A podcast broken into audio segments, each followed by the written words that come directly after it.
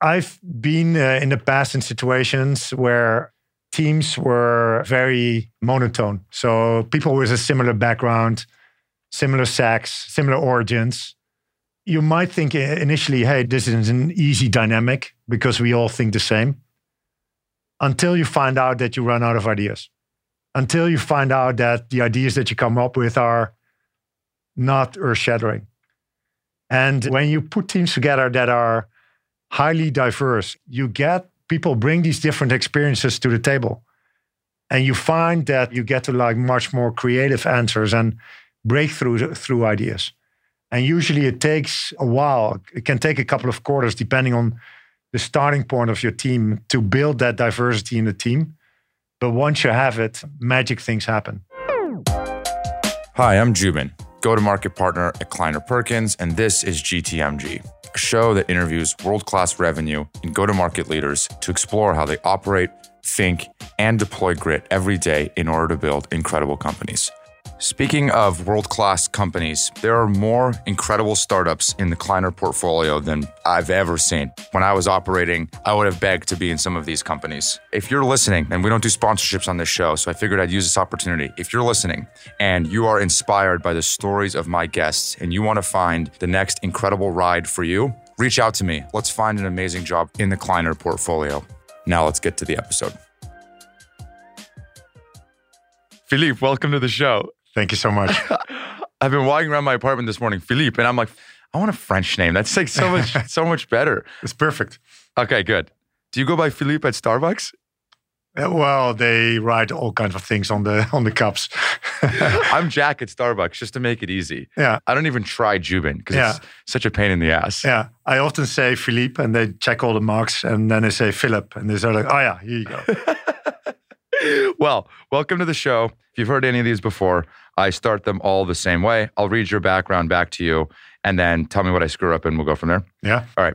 You got your master's of science in chemical engineering. Uh, How do you pronounce this? yeah. This is in Delft, University of Technology, Okay. which is in the Netherlands. Okay. Awesome. You know the Delft blue, right? no, what is that? Oh, porcelain. The what? Delft blue porcelain, like cups and oh, plates. and- porcelain. yeah, Is, yeah. is that a thing in the, that's that- that's big global. is it? Yeah, yeah, yeah. Uh, you can see how fancy I am. You did that from the late 80s, early 90s. Then you went to GE and their technical leadership program and kind of a product engineer. You did four years of that. Did you go to school again?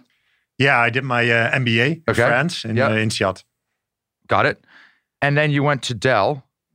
You spent almost 10 years there Yeah, doing all sorts of jobs yeah, financial controller, then marketing director, yeah, then a global account director, which I think means sales. yeah. Okay. GAM and sales director for global accounts. Okay. Yeah. And then, yeah, you were the sales director for all the globals for a couple of years. Then you were really stepping your game up into leadership roles, director of EMEA for large enterprise for two years. Then you went to Vodafone, spent six years there, director of enterprise business for three years, and then MD for enterprise business for three years. Yeah. Then you went to Dropbox in 2017. You started as the VP of EMEA, and you did that for a year ish. Yeah, a year and a half, and then they they added Asia Pacific, and then it became a global role. Yep. So you did APAC for a year ish, Yeah, not even. And then you moved to the Bay Area? yeah. I led the team for uh, sales, customer success, and channel for mid market and enterprise. Mm. And so we uh, moved from Ireland to the West Coast. Got it. And then you went to Envoy. Yeah. You spent a little under a year and a half there. Yeah. You're the CRO of Envoy. And now, July 2021, that's what, four months ago? Yeah. Four months ago, Yeah. you're the CRO of Unqork. How bad did I do there? Uh, you did really, really well. Okay. No, that was great. All right. Couple questions. When did you overlap with Thomas Hansen from UiPath? Well, Thomas hired me into Dropbox. Okay. So he gave me the chance, and uh, we're still uh, in, in close contact. I pinged him before this and I was like, dude, give me some dirt. What do you got? Like, give me some story. Tell me something to ask him. And he said, ask him who his favorite Danish manager ever was. And I'm like, I hope he's had another Danish manager in his life.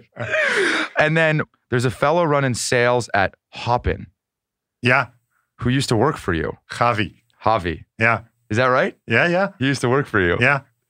Anyway, I Yeah. couldn't get dirt from either of them. No, that's disappointing.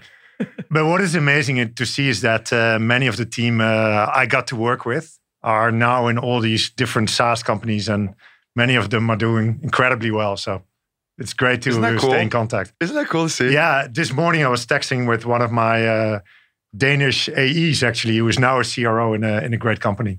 Huh.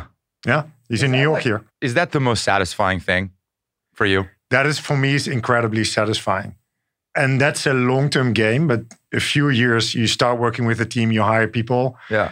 and a few years down the line you look and you see where that these people have gone to like amazing places So Uh, cool. even in this building is one of the people i worked with in dropbox so cool. yeah Where'd you grow up? i grew up in the netherlands and then later on i spent time in france i worked for ge in france did my mba in france Is Philippe a Danish or a French name? it's a french name Okay. i'm named after my granddad Uh huh. but uh, born in the netherlands Did life suck growing up or was it pretty good? in my early years, life was really easy. I had a very good childhood, lots of friends doing Mm. sports. Mhm. And my parents allowed me to do a lot. I just had to make sure I did my studies well. They were both in education, and that was important to them. And they said, if you do that well, then you can do whatever you want. And that's what I did. One of the things that struck me was that you were everywhere. Through your 20s and early 30s, you've been everywhere. Yeah. Even now, you're still moving around. Yeah. Are you constantly uncomfortable or are you uncomfortable sitting still? Where does that come from? Yeah. I can tell you that it definitely wasn't all planned. Yeah. So life happens, right? Yeah. And then you, you can choose to do things or not. Yeah. But uh, what I did know is when I was around 16, 17 is that I thought the world is my oyster Yeah. and the Netherlands became too small. Uh-huh. And for me, after my studies in GE, they, in that leadership program, that was super international. And I enjoyed that international vibe. I found it just uh, inspiring to hang out with international people. And I feel that people are not stuck to where they come from or back into their comfort zone when you're in a very international environment. And I still have so many friends from these early days in, in GE or my MBA, or I have friends all over the world, and it's, it's really fun.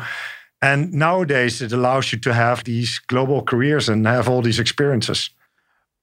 You don't have to answer this, but do you think that Americans are super close minded? Do you think that they lack any form of worldliness? And do you think that others around the world share that perspective? Well, no, I, I don't think that that's a nuanced statement. I think in every country there are people who are very open-minded and, and close-minded. Yeah. Here in the East Coast, I find people uh, are very open-minded and international, and yeah, The reason I ask is because in the US, when you go on vacation, let's just Yeah. assume you're going on vacation somewhere else and you're not going abroad, right? You could take a two hour flight, but you're still in the same language. yeah, In Europe, if you go on vacation, Yeah. you could just take an hour flight and you're in a completely different culture. yeah, Completely. yeah. I don't know. Maybe there's something to No, that. the language is definitely different, and what you're saying is true about Europe. But I've been now uh, three and a half years in the US, and I find that there are more similarities in the US Mm. with Europe than I thought initially. We lived in California. I traveled to like quite a few of the states, and you see how different these states are, how different people think. Uh, yes, the language is the same, but Mm. I found that there's also very high diversity in the US. Okay, fair enough. What was your first language? Dutch, So I was watching a video of you yeah, and it was a fireside chat that you were giving somewhere in Europe at Dropbox. right, And what struck me was that English is not your first language and you're a really damn good public speaker. Better than most people that I know whose first language was English. How do you do that? Do you practice being good at public speaking? Where does that come from? So the Netherlands is a small country, and they were always trading in their history and very open. So you grew up and you learn these different languages. So mm-hmm. you learn English very early. The country is very much focused towards the US, actually, and to the UK, but it's very Anglo-Saxon. We used to have different languages in school. I had German, I had Greek, I had some French. So you- you have to learn these other languages. Now, at one point we did move to Germany for Vodafone, and it was funny. I had to do my sales kickoff three weeks after I arrived, and my my team was about well over a thousand people, and I'd had like, I think, two years German in school, but then I had to do my keynote of half an hour to this audience of 1,500 people in this massive conference room on a, on a cruise ship. And my God, I was so nervous. and it was so challenging to. Uh, you did it in German? I did it in German. Yeah, I decided to go cold turkey because this language really matters. And German is important when you are in Germany. It's not that English oriented. So I did it in German, but it was very challenging. And you did it in German. I, I didn't sleep that well. You beforehand. took two years of German. Yeah, and you did it in German. Yeah, so it must have been painful for the audience. What did they uh, say? What was the reaction? They applauded me for courage, and I think that also meant that well, keep practicing. But I did it, dude. That's that's ballsy. Yeah, you gotta sometimes do things that are tough. So it actually did strike me the quality of your public speaking. How do you prepare for that? Maybe not in German, like yeah. in English. Yeah. Before you stand on stage for sales kickoff yeah. or you get in front of a big audience, what does your prep look like? Yeah. So at one point, I learned this trick that I take one page, a one pager, and I draw lines on it like a grid and those are my 15, 20 slides. And then I write a word in every cell of the grid. And that is my key message that I'm going to tell. So at the end of you have one pager with all your messages on it. And that's your storyline. I'm drawing it. Yeah. And that's your storyline. And from there, you start to add in details. And once you have your storyline, then it's easy to tell like metaphors or to add the detail. I think sometimes get people get stuck in the detail on slide one or slide two. So you just do your storyline first. That's it, and your key messages. Now, interestingly, is what I found is that I've had times where I was actually over prepared in public speaking, where I wanted to use certain words, and I started to almost write down my speech, and it doesn't work well for me. For me, it's better when I have certain keywords and then can talk more freely so when you are on stage, yeah, are you only looking at the paper with the keywords or do you have notes? So I used to take these little cards with me with notes. And that got me too tied up on in the story. And I was much better without the notes. So, so just now, the words. Well, not even, not, nothing. You just memorize the storyline. Yeah, and sometimes you have a slide in the back with a few words, and that's your storyline. That's it but generally you would use slides to cue you for yeah. whatever is emblematic of the word that represents that, that square of the storyline. Yeah, right. And there's very little on the slide. So the keywords, that's it. And then I'll talk around it. And that's most authentic. That's most natural for me, at least. What about for customer presentations? So I think customer presentations it's more like usually a customer conversation right i think there's not many customer situations where you actually go through an entire presentation yeah so i like to sit down and just talk and these customer conversations are all about posing the right questions mm-hmm. and then with a high amount of listening to talking sometimes i use a few slides but then I, I sort of like to have a handout and just to set the scene just we flick through them but that's it and then it's just a, a dialogue. If you were to go into a big meeting, Goldman, which is a customer of yours, yeah. and you have a rep with you, and they have the same attitude as you, hey, I don't need slides. Yeah. Would you be like, hey, you're unprepared? Well, we do do extensive executive briefings. So we have a briefing document that mm. talks to what is the strategy of the company, what's the digital strategy, what are the things that they're trying to achieve what are the pain points and what is the role that we play. And we go through that in depth. So we need to be like very very well prepared. And then we go through like okay what do we want to achieve in the meeting? Uh, what are the three things?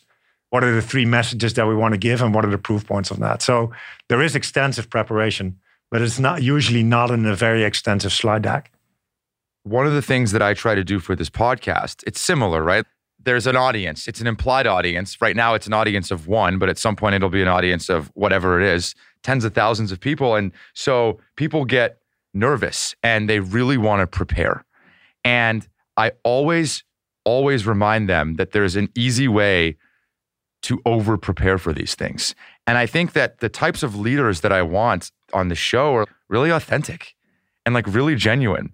And so my prep doc for you was bullshit. It was nothing. I think I gave you two. Well, you practice the name. I think exactly. Mm-hmm. but like for you, I gave you nothing. I gave you two yeah, you gave two topical areas. I don't even know what they meant. I, my colleague, she's like, "What do you want to send them?" And I'm like, "I don't care. It doesn't matter. It just makes you feel good that at least I did maybe some prep."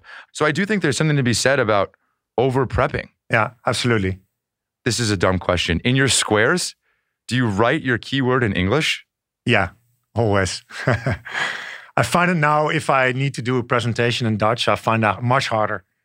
And also at home, uh, we got three kids. They were born in three different countries in the Netherlands, in Germany, and in Ireland.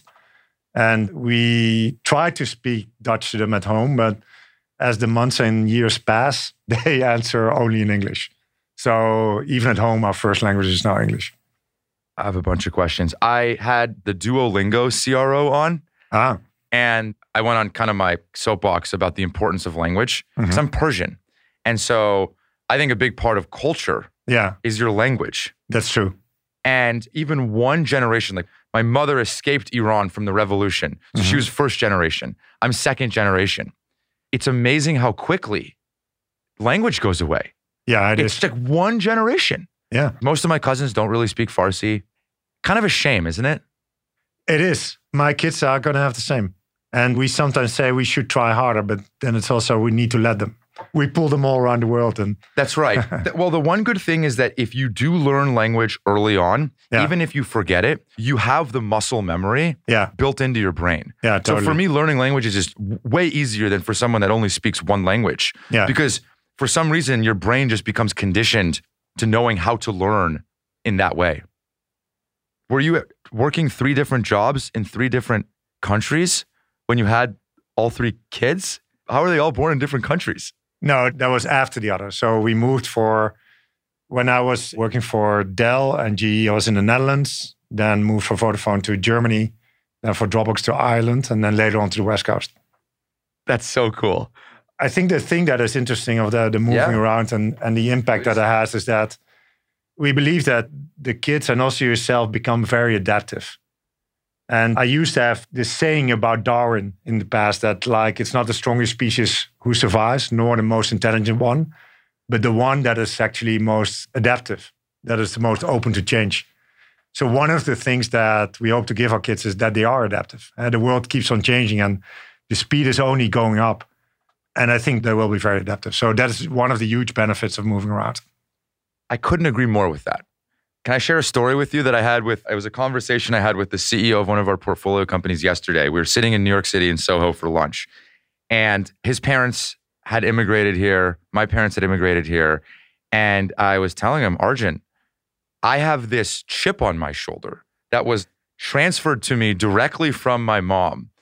That you can't teach that immigrant desperation. You can't teach that Right. when you come with nothing yeah.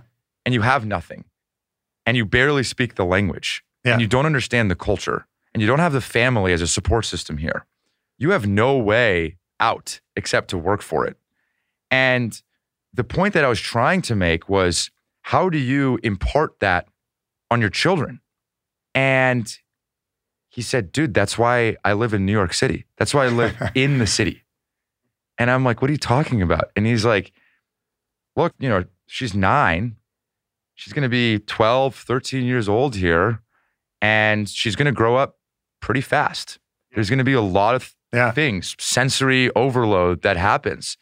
And he's kind of saying, maybe I'm right, maybe I'm wrong, but this was one avenue Yeah. with which I could impart the ability to adapt in a crazy environment like Yeah. New York City. Is that kind of what you're saying with with Yeah, uh, yeah, absolutely. And then what comes from that is the name of your podcast, Grit. yeah.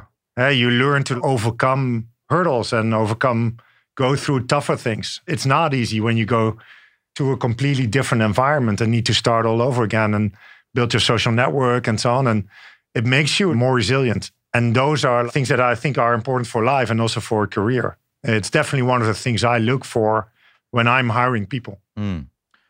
Everybody wants resilience and grit, but nobody wants to go through the process of building it, especially with kids. As you move around, I moved from the Bay Area to San Diego when I was going into high school. And looking back, it's one of the best things that happened. I had to rebuild everything. But I was pissed. Like I was not happy with my parents. Yeah. If I was in your shoes and you're doing all this moving, how do you create a or nurture an environment to soften the landing when they're forging that armor in the fire? Does the question make sense? Yeah, yeah, yeah, totally. That balance is very important. If you only take them out of their comfort zone, that I don't think that provides for stability or a great mindset. Our family is very important. So with my wife, and we try to create a safe environment at home and be there for them and really help them. We also try to teach them that they can still remain in touch with their friends. So my daughter's having regular FaceTime calls with her friends in the valley. And we do a number of things to help them get through the transition. But kids, I have to say, are very, very adaptive. Okay, a couple questions for you. I want to keep talking about this, but I can't for time's sake. I'll probably revisit it. Question one When you joined Dropbox, how many people were there? How much revenue? What did it look like? I joined Dropbox two and a half years pre IPO. Hmm. The company was maybe like a billion revenue at the time. And the team in, in EMEA, I joined them in Ireland, as I said, and they the team in EMEA was maybe about 50, 70 people at the time in go to market. And then before I even get to that, I actually I have another question. On Dell, the obvious question to me, and it's such a clear parallel to the way that you live your life. You did four different, not just four different jobs, four different types of jobs marketing, finance. How much of it is planned? How much of it is just opportunity hitting you across the face? So I studied actually engineering, as you mentioned. And my thinking was that it was not so much about chemical or mechanical, but it was about being able to analyze things. And I still use that skill every day. When I started my career in uh, GE, I actually worked in manufacturing. So I was wearing a hard hat and safety boots and working in chemical plants producing plastics. And one thing I did know is I loved the team and, and the culture, but I really wanted to be closer to customers. I did not know what customers were thinking about us. And I said, okay, I want to be closer to customers. The other thing that I wanted was to work with people and to lead teams. So my long and faraway goal was mm. to be some sort of commercial general manager. And for me, joining Dell, I only asked for the first role. And that happened to be I love the culture. Dell was uh, going from uh, 30 to 60 billion in like a year and a half at that time. So really fast growing. And I just love the culture. And by the way, I was hired by a VP finance who was an American, who was ex Bain partner. And he did offer me that role. And I said, oh, okay, I love this company. I love these people. So I'm just going to join that. I did think FP&A will help me understand how companies works. And right now as a CRO, for example, understanding the financial plan and being able to align your go-to-market plan and your sales capacity with your financial plan is extremely important. So that's another skill that I use still every day. You think that's something where you shine, working cross-functionally? Yeah, yeah, I, I do, and I like that because I do believe that a lot of the big levers in companies are actually cross-functional. So you need to optimize within your function. So for me, go to market. My belief is that it's interesting to work with customers because it's a culmination of everything that the company is doing is coming together in what you offer to the customer. And you either provide great value or you don't. But you don't, as a go to market organization, provide value alone. You're very dependent on other functions like product, marketing, and finance, and so on. And the better you can work together with these different functions, the more progress you will make. So, for example, I see part of my role as a CRO and for the go to market organization that we are the eyes and the ears of the customer back into the organization. Mm-hmm. So, one of the things I'm very focused on is helping build a great product feedback loop. And I believe in cadences. So, every month we sit down together with our engineering team and our product team and we talk through like customer insights. And we try to do that in a structured way where we quantify the insights, prioritize them, and then help make trade offs so the engineering team can allocate the resources to the right things and helping build this ongoing customer and product feedback loop is, in my view, really important. So I'm very focused on building a number of these cross-functional teams that work throughout the organization. And the fact that I work myself in these different functions helps with that. But there, I think as a go-to-market leader, you can really help the company beyond your own function. Practically speaking, how do you gather and prioritize the insights? What does that look like? Yeah. So, first of all, you pick the right team that's going to help you do that. So, we went from situations where anybody in go to market in the past could raise a hand and say, Hey, I have this one deal, I need this one feature. The problem with that is that engineering capacity is like a factory. You have a certain capacity. And once it's maxed out, it's maxed out. You can't build anything additional. So it's really important that as a go-to-market organization, you think through like what is most important for growth, what is most important for my customers, and go through like a vetting process. So I would typically appoint representatives that are a few handpicked people. So, for example, my head of customer success or my head of sales engineering, and make that person accountable for prioritizing all inbound demand. And I would ask my team to bring all demand together with that one person. Then you need to have one list. There cannot be multiple lists floating around the company. That's typically what happens. Request comes up in email and spreadsheets and in product board and others. You need to have like one central list where you prioritize. Then I think it's important that as a go-to-market leader, you educate your team what it means to make trade-offs. You, you educate them on the fact that the engineering capacity is limited.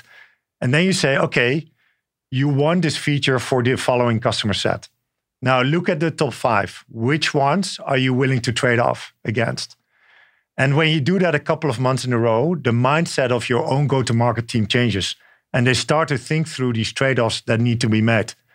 And you get into a groove where over time, more and more of the right things are being prioritized, are being built. And the result is increased customer satisfaction, increased renewal rates, and increased net retention. And you can enhance that with, for example, customer advisory boards.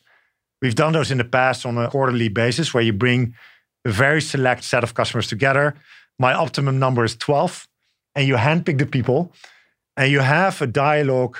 You enable basically your CTO and your engineering team to test hypotheses on the, on the long term product vision and then the shorter term roadmap with customers.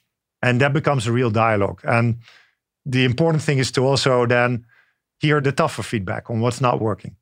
And if you do this process in a consistent way, that's monthly cadence, then you put yourself in a better position. Many companies say that they are customer centric. I also believe that there's not that many companies who truly always act in a customer centric way. Amazon is one, but I think many companies can do better every day in, in getting more customer centric. What a great framing to do that. The engineers must love you. and it's also building a great muscle for your sales team to think outside of themselves, outside of their deal. Yeah, but it's not easy and it's not a simple trade off. We work with very large customers like Goldman or Liberty Mutual or the city of New York in Unqork. And uh, those are important customers. And there will occasionally be requests where we say, okay, how do we make these right trade offs? But it's important to understand what do you build for the vast majority of customers versus the individual customer. Yep. I always zoom in on the parts of someone's resume that are short stints, especially someone like you who's like home run at Dell, home run at Vodafone, career couldn't be more sky high at Dropbox. And then you spent less than a year and a half at Envoy. I remember Envoy well, back when we went to the office, I remember using it. I was like, this is, I'll get close to the sensors and it would just automatically know who I was. Felt magical. What happened? Did you get fired? Uh, no. Damn it. It's funny because when hiring, I also look at short stints. Yeah. So it's like, okay, what happened there? I joined Envoy and they built workplace platform software. And I joined them right after COVID had hit. And so no one was going to the office. So they were initially hit by COVID. So we set out to turn the company around and to build new product and find new product market fit. And that became actually our return to work solution. And so in the beginning, when COVID hit in March, people were thinking, okay, this will be done in like four months. That was the universal thought at yep. the time. And so we started building this return to work solution where you could check in on the mobile app, do self attestation, we could do contact tracing and so on. Changed our pitch, changed our entire messaging, launched an MVP, started iterating on that product feedback loop that I just talked about. And the thing actually took off. I focused my customer success team on focusing on logo retention and gross retention and so on. And initially it was tough, but then things started turning and they started turning really well. And then I think two or three months later, we actually had a fantastic quarter, probably the best quarter ever. And then we started building for okay, what's next? And one of the thoughts was we talked about this notion of hybrid work. So people going to the workplace a couple of times, but then working from home other times. Now everybody is talking about that, but at the time, no one was talking about that. So with the product team, we started working on the next versions of the platform. And it actually really, really took off. And so the company is flying right now and they're doing really well. The reason that I left is that we wanted for family reasons to move to the East Coast that was reason number one. And then later on, I ran into like Unqork and found that also to be an amazing opportunity. And that's why I ended. But Envoy is doing really, really well. If they let you be in New York remote, would you have stayed? Well, at one point we were on the East Coast, and then I ran into Unqork. And Unqork is addressing a huge market opportunity in my view. They build enterprise applications. They have an enterprise application platform in which you can build applications without code. And so you use a visual interface that is drag and drop to actually build code. Why is that relevant? Because you can build enterprise grade applications for these massive companies that you can build three times faster, 600 times fewer bugs, and as a result, lower TCO. And for many large companies and even mid-sized companies, they have an application landscape, but what they lack is agility. They are in markets that are changing fast, but because they are dependent on building code, it takes them a very long time to transform. And we can give them that agility. And we're doing that for many of these customers. So let's call a spade a spade. this just feels like a bigger, longer runway for you to potentially run at. This opportunity feels big for you and exciting. Yeah, this is a very big and very exciting opportunity. We work with fantastic customers. The company is growing very, very fast. And yeah, we provide real, real value to customers. A few weeks ago, we won a healthcare company, mm-hmm. which is actually a Fortune 10 company. I won't say who it is. Okay. But they wanted to also get more agility in one of their business processes. And we now built the first enterprise application for them in 10 weeks. And they're so excited that they're now working on the next use case. You're saying, like, hey, you can build your Salesforce environment in Unqork? Yeah, you could. That's crazy. Yeah. Now, just to be clear, yeah. not every application takes 10 weeks. Uh, there are simpler use cases, a very but complex you're saying that you can rewrite your HR, CRM, finance, and accounting apps from the ground up, designed for yourself without or inclusive of the dependencies that your own organization has. Yes. With a few exceptions, you can write most software in Unqork. It's incredible. Absolutely. So, one thing that struck me about your decision making process that I wanted to unpack is that the company has a two plus billion dollar valuation that's public. It did a $131 million Series B and a $207 million Series C. And the Series A was pretty small. Well, mm-hmm. I say small, it was normal sized yeah. for today's day and age. But at that point, you know, it's almost 400 million of raised capital at the Series C. That's a lot of dilution for a company. You're coming in as the CRO. There's going to be more dilution probably. Were you nervous about that? How do you think about that stepping in? Because I know you thought about it. Yeah. So first of all, I took a VC view on the company, especially when you're Silicon Valley. There's so many companies out there. Here, the question number one that every VC poses is like, how big is the addressable market, right? Mm. And in this case, the market for enterprise applications is 550 billion, which is a massive market. So that's number one. Number two is when you think about, okay, what is really happening here? In my view, this is one of these instances where a technology shift happens and you come out at the other end and the technology makes people way more productive and makes the technology way more accessible for people. So in our case, enterprise application building for the people who are doing it will be done in a way more productive way, three times faster, and it will be accessible for way more people to use that technology. And I believe in that shift. So I think in 20 years from now, we will think, okay, what were we doing with all this code? And when you talk to many customers, you hear that 80% of their spend and effort is still like in keeping the lights on and 20% in innovation. So this equation was the same 20 years ago when I was at Dell. And so you need technologies to break through that. And when you produce code, when you write code, it goes into the 80% because by the time you've written it, it's legacy and it needs to be maintained.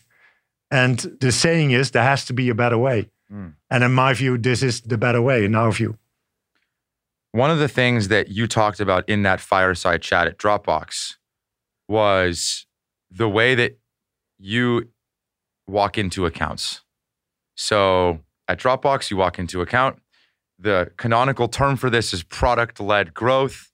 You can call it freemium. There's a lot of names for it. This is the opposite. Tops down, someone goes to Unqork's website. I want a trial. And there's an initiative from the CIO. Your CEO is a former CIO. Yeah. That then gets pushed across the organization.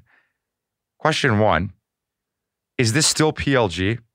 Someone goes and gets a trial, why is that different than a bunch of users at Dropbox using it. And we invest in a lot of PLG companies. I still don't know what PLG means. Can you help me understand? Yeah, it's a great question. I've been working in my past with customers of all sizes, all the way from SMB to mid market to enterprise. And PLG usually start with, like in Dropbox, with very efficient motions where everything is product led. Customers come in through the website. And after a number of years, they start building a, a sales force. Here at Unqork, we started with these very, very large customers, not even the average enterprise customer, but the largest and most complex ones. And clearly, there's a transformation component that is taking place. But then you still need the product that supports that transformation. So I think product led and sales led or go to market led are different sides of a spectrum. But there's also product market fit in the middle. So you need to do like both. Let me ask you this your best rep at Dropbox, would you hire that person at Unqork? Yes, I would. Because what happens in both cases is that you need to understand what the customer is trying to do, what the customer's pain points are, and then find this use case to start.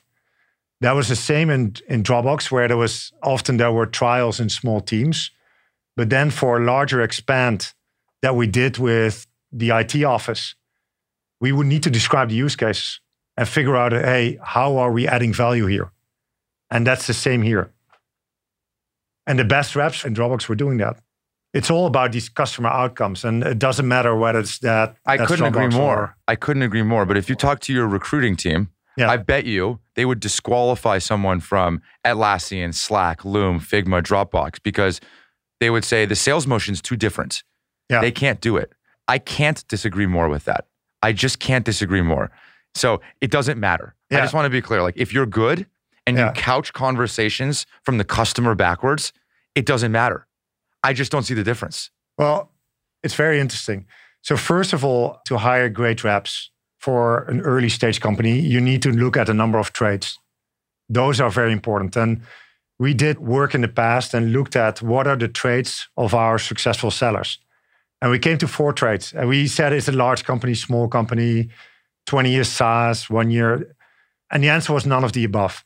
Four things came out. The number one thing was curiosity and smarts. And curiosity is important for sellers to discover what are the problems that the customer is trying to solve. Trade number two was self awareness and team player. Because the best reps are able to let the entire organization work for their customer and they connect with the sales engineering team, with the customer success manager, and so on. And now, number three and four, and they're a little bit closer together, are uh, tenacity and resilience, or in other words, grit. Mm-hmm. And I think for an early stage company, that is important. And for go to market, that is important for a couple of reasons. First of all, in early stage companies, you're building the brand, you're building the market, you're building your customer base. When you're in a huge company, you have a huge customer base and you can just cross sell the next product. In a smaller company, that's not the case. You have to go out, win new customers, and build your brand. And as a result, in early stage customers, you also do a lot of hunting. You really work on winning new logos. And you know that for every yes, there are 20 no's. And in my view, in many sales organizations, the vast majority of the sellers are actually farmers. And we look for this really this hunting mentality for people who are able to prospect. So tenacity and resilience is extremely important. Now, those are the traits that make people successful.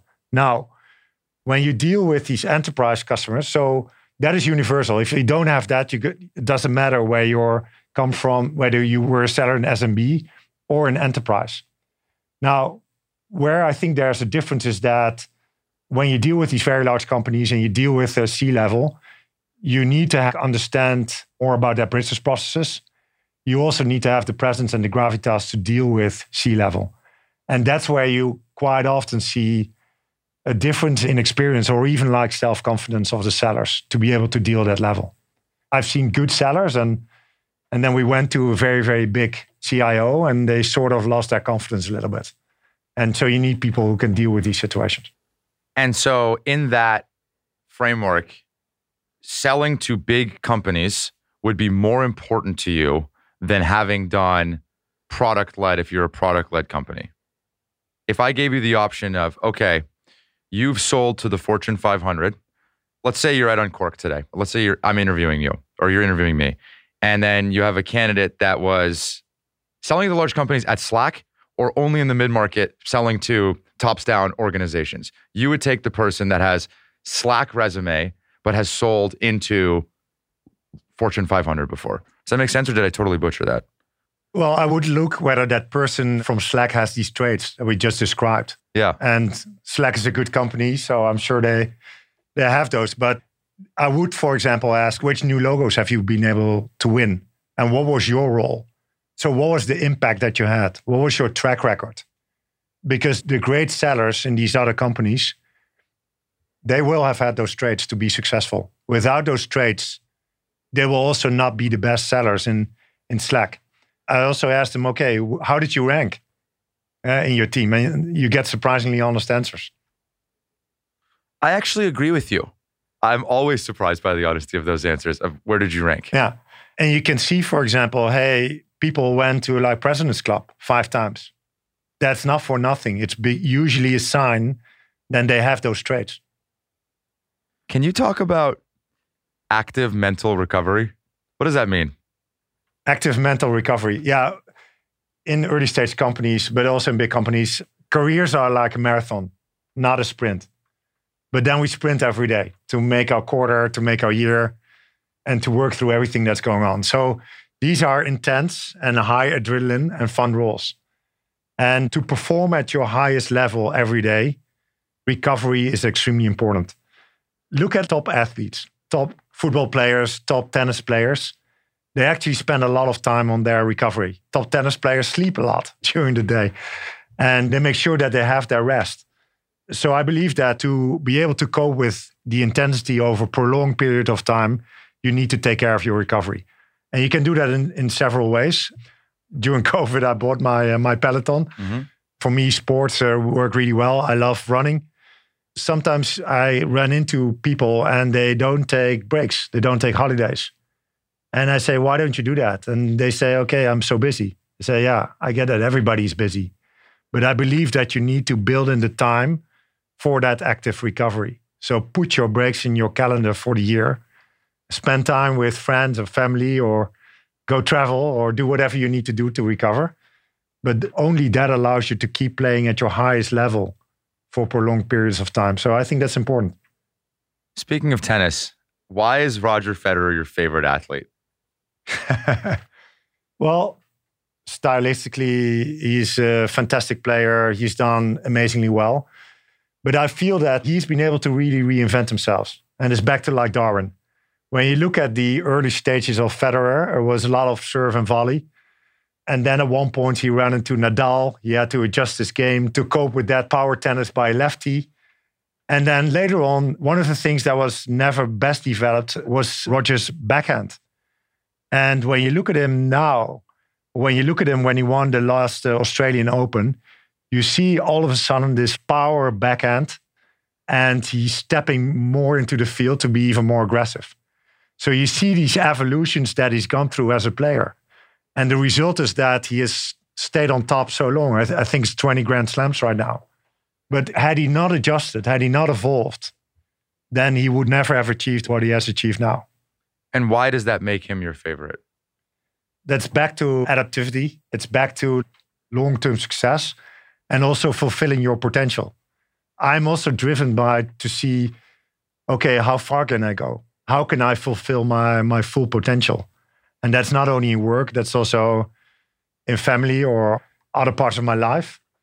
But in order to do that, you need to keep evolving. And what that comes with is, is also this growth mindset or this learning mindset.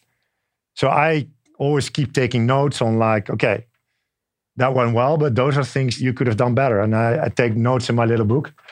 But I also, yeah, read books, speak to people, and think about how can I keep learning. This learning mindset and growth mindset. When I was talking just about hiring, I said the number one trait is curiosity. That is also linked to that growth mindset. I'm the same way. I, I love to learn. I think it's one of life's greatest joys is the yeah. process of getting better. Yeah. I think one of the things, and I was just talking to my buddy Tom, if you're listening about this, is sometimes you're just not content with what you have and where you are like right now. It's like this disease of more, not necessarily more things, but just a better version of you. Yeah. And if you always are chasing a better version of you, then there's always this thing that's never good enough as it is today. How do you balance that? How do you just have appreciation for a moment, your body type, your current job, your whatever it is, your friends, your city that you're living in, when everything is, there's something that could be improved on the horizon, and that's something that you enjoy. Does the question make sense? Yeah, it makes sense. They say that all great athletes have that as well, right? They win a tournament or a medal, but they immediately think of the next thing. What else is there? And I would say I don't have a magic formula for that. What I did learn early in my career is I was doing this job at GE, and in my job, I was thinking about the next job. And it's actually not very healthy. It's actually like frustrating because you become a little bit impatient and so on, and you don't enjoy your current job anymore. And at one point, I concluded, like, okay, I need to shift my frame of mind a little bit. And when I started in Dell, I did that. I asked for the first job in Dell to come in uh, after my MBA but that was it. And the next six followed. And why? Because I was focused on my current job and I enjoyed my current job. And because I was enjoying it, I was probably doing well. And then opportunities come. That's really what I believe in. So focus on what you're doing now. Try to get really good at it. And being in the present gives you also more joy day to day. And again, you need that in order to keep running in the marathon. Uh, I'm also inspired by uh, Simon Sinek, the the Infinite Game. Yeah. The goal is to stay in the game, and you can only do that when you enjoy the game. And when you're always thinking about the next thing, it's then you don't enjoy the game. So you wanna you wanna find that balance. I don't know if you know who Naval is, but I'll send you the book after if you don't. He's as close to a modern day philosopher as it kind of comes in my book, and his guiding light or principle for your career is do what feels like play to you but work to others. Yeah. And I think the point that he's making there is that if it feels like, I actually kind of feel like I have that in my job today. If it feels like fun to you, yeah, I'm never working. Yeah. if you ask my assistant or my colleagues, they're like, you work too much. You're Yeah. working too hard. Yeah. And I'm like, am I working? And so this, like, I guess this is a job. We could go to dinner tonight. I guess that'll be me working. Yeah. Sure doesn't feel like it. Yeah, I'm totally with you. There's this game element in, in a job that should be there. Yeah. And I think to your point about the infinite game, it's a lot easier to play the infinite game when you enjoy it. Yeah. Imagine that you don't enjoy it and then the game, there's no end to the game. How terrible is that? So do something that you enjoy. A hundred percent. I couldn't agree more. These days, what's your least favorite part about being a leader? What gives you anxiety? What do you worry about as you think about how can I get better as a leader? And you think about the delta of where you are today and the things that you want to be in the future and, and what improvement could look like for Philippe in five years. What do you think about in those next five years that you get impatient to go work on? Well, as I said, there are always things. So, for example, this is quite a few years ago, but there have been situations where you come into a company or a role, and because of your focus, you want to almost move too quickly. And when you come in, the first thing to do is build relationships because you can only get results through the relationships that you have with other people. So, if you don't invest enough time for people to get to know you in the beginning, or spend one on one time and you start running early on, you won't get there. And so this is one of the things I took with me in more recent starts uh, in companies that I'll take team members out for dinner and spend time with them. I bring my team also during COVID together for them to get to know each other and for me to get to know them and for them to get to know me. So that's one thing. A thing that I'm always still working on is storytelling we spoke about how I draft my overall stories. It's important that you find the right metaphors that brings a story to life. And I always like need to work on that. When I have a presentation in, my mind, that motivates me already. But standing still and really doing storytelling, describing the situation, what it smelled like, what it felt like, what it looked like, I always work on that. When stress levels go up, yeah, let's go back to like sports, family, friends, re-energize that is important. Active recovery. Active recovery. I tend to be a good sleeper and not worry too much. Mm. But there are moments where, okay, you lose a deal and you go, wow, we needed that one, or Mhm. that happens. But stay close to yourselves and keep moving forward one step after the other. How do you manage your time? I'll be specific. Well, you manage a global team now. And when you're at Dropbox, you're managing most of Europe. HQ is in the US. Yeah. So you have calls with the US late at night or whatever it is, and then with your team first thing in the morning, and there's disparate time zones even within Europe and APAC. You could be on calls literally from 6 a.m. to 10 p.m., Yeah. especially with a team, you know, 50, 100, more than that people. Yeah. How do you manage your time? So what I do is I spend time on weekly planning. So I will write down my to-do list and my top five and really think about it before the week starts. And I believe weekly planning is better than daily planning or monthly planning. A week is a good time frame. What it allows you to do is you need to put the right cadences and rhythms in place for yourself, but also for your team and for the company.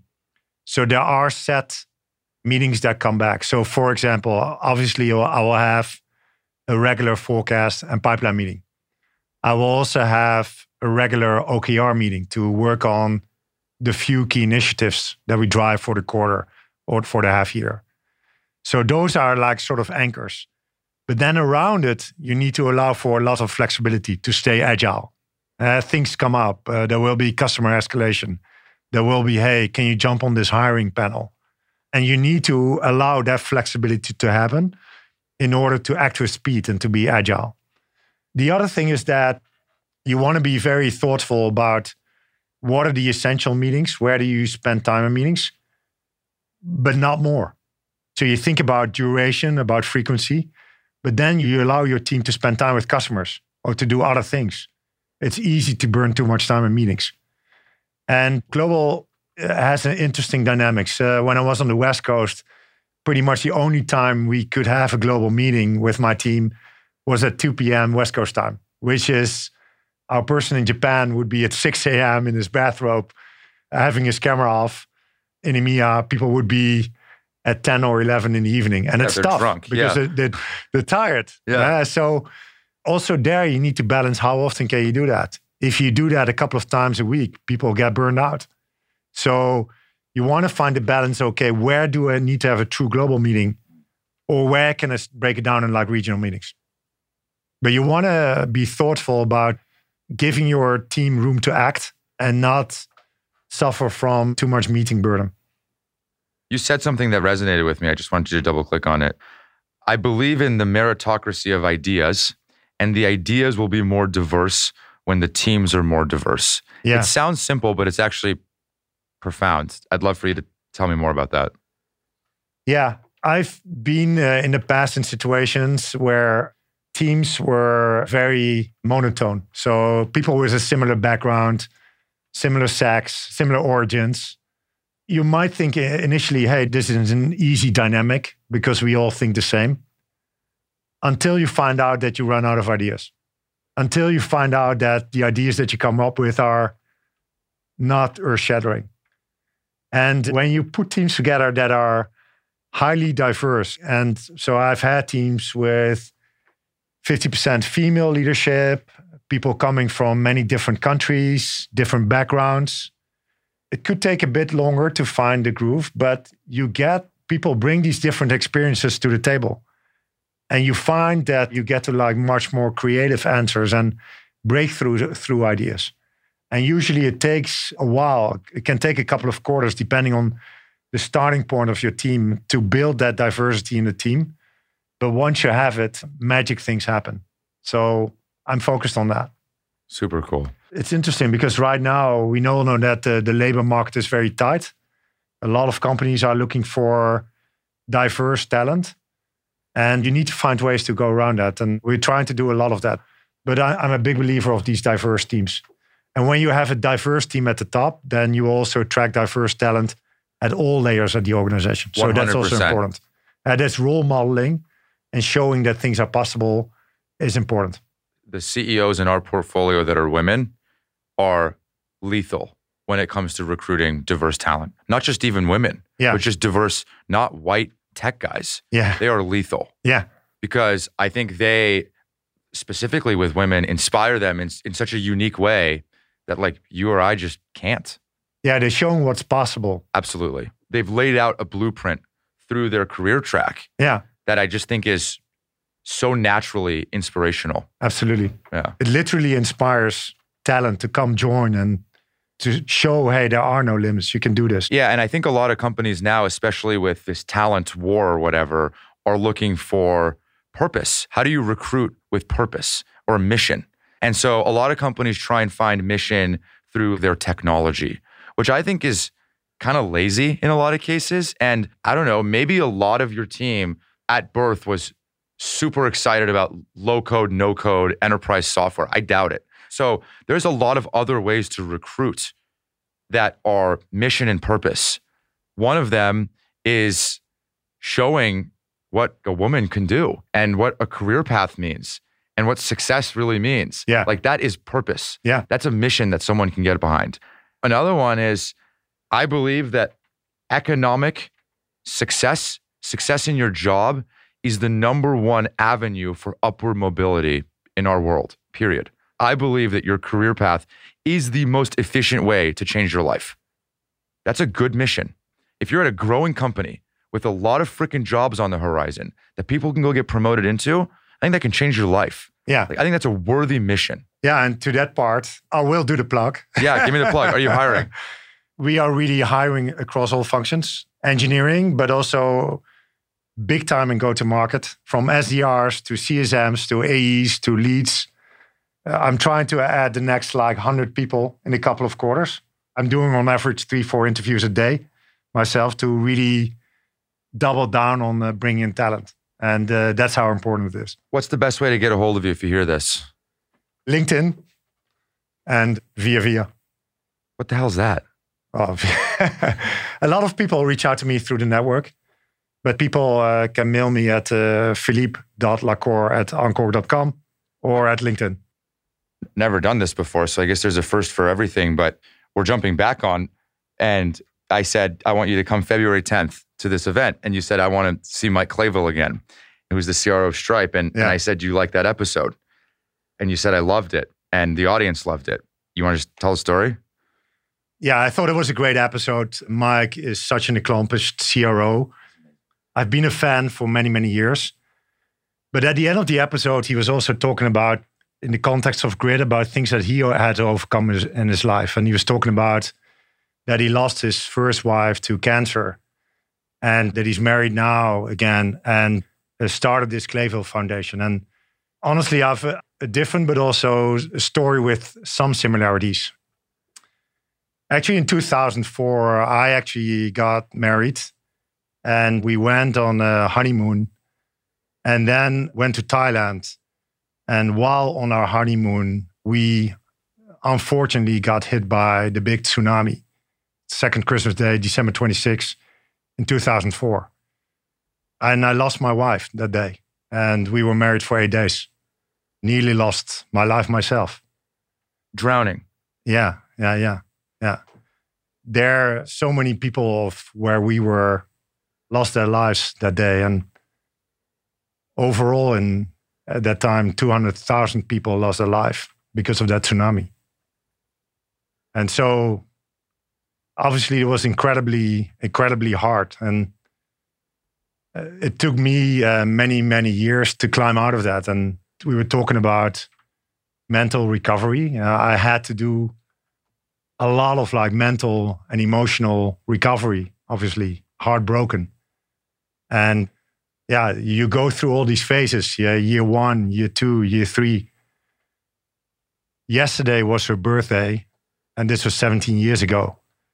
And yeah, luckily, after a lot of crying and talking and being with friends and family and so on, I got slowly back on my feet after that happened. And in that time, we actually also started a foundation. Uh, it's called the Liedeke Foundation. And we built a school with the company she was working for in Sri Lanka to teach kids English and also IT to give them a chance to have a better life. And the school is still running and it's amazing. I have to say right now, yeah, it took me a time, but luckily I then found a fantastic woman to who I'm married now. And we were talking about our kids earlier. So, yeah. But it was brutal at the time. I can't, I just, I'm really grateful you talk about it. Can I ask more questions? Yeah.